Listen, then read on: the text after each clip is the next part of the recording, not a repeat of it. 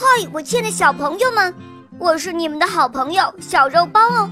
今天肉包又会带给大家什么故事呢？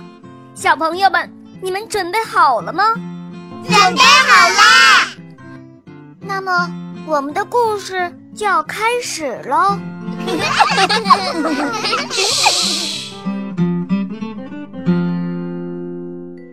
麦穗的故事，播讲。肉包来了。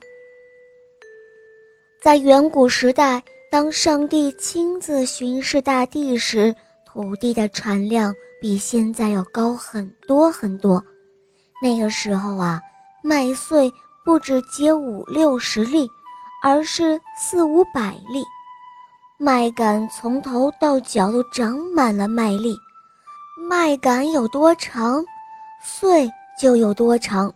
然而，人类是如此的浅俗，他们生活富裕时就不再珍惜那上苍的恩赐了，以至于变得漫不经心、大手大脚。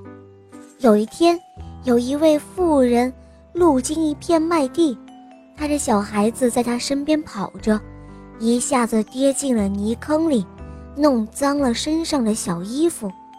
于是，这位母亲就扯下一把漂亮的麦穗，用它来擦身上的泥土。这时，碰巧上帝从这儿经过，见到这个情形后，上帝非常生气。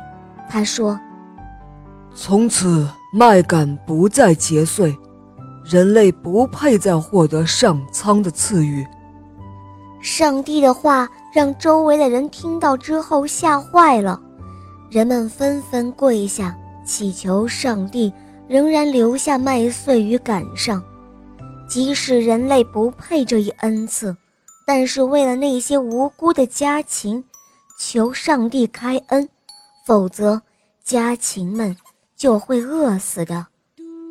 上帝预见到人类的苦难，可怜他们。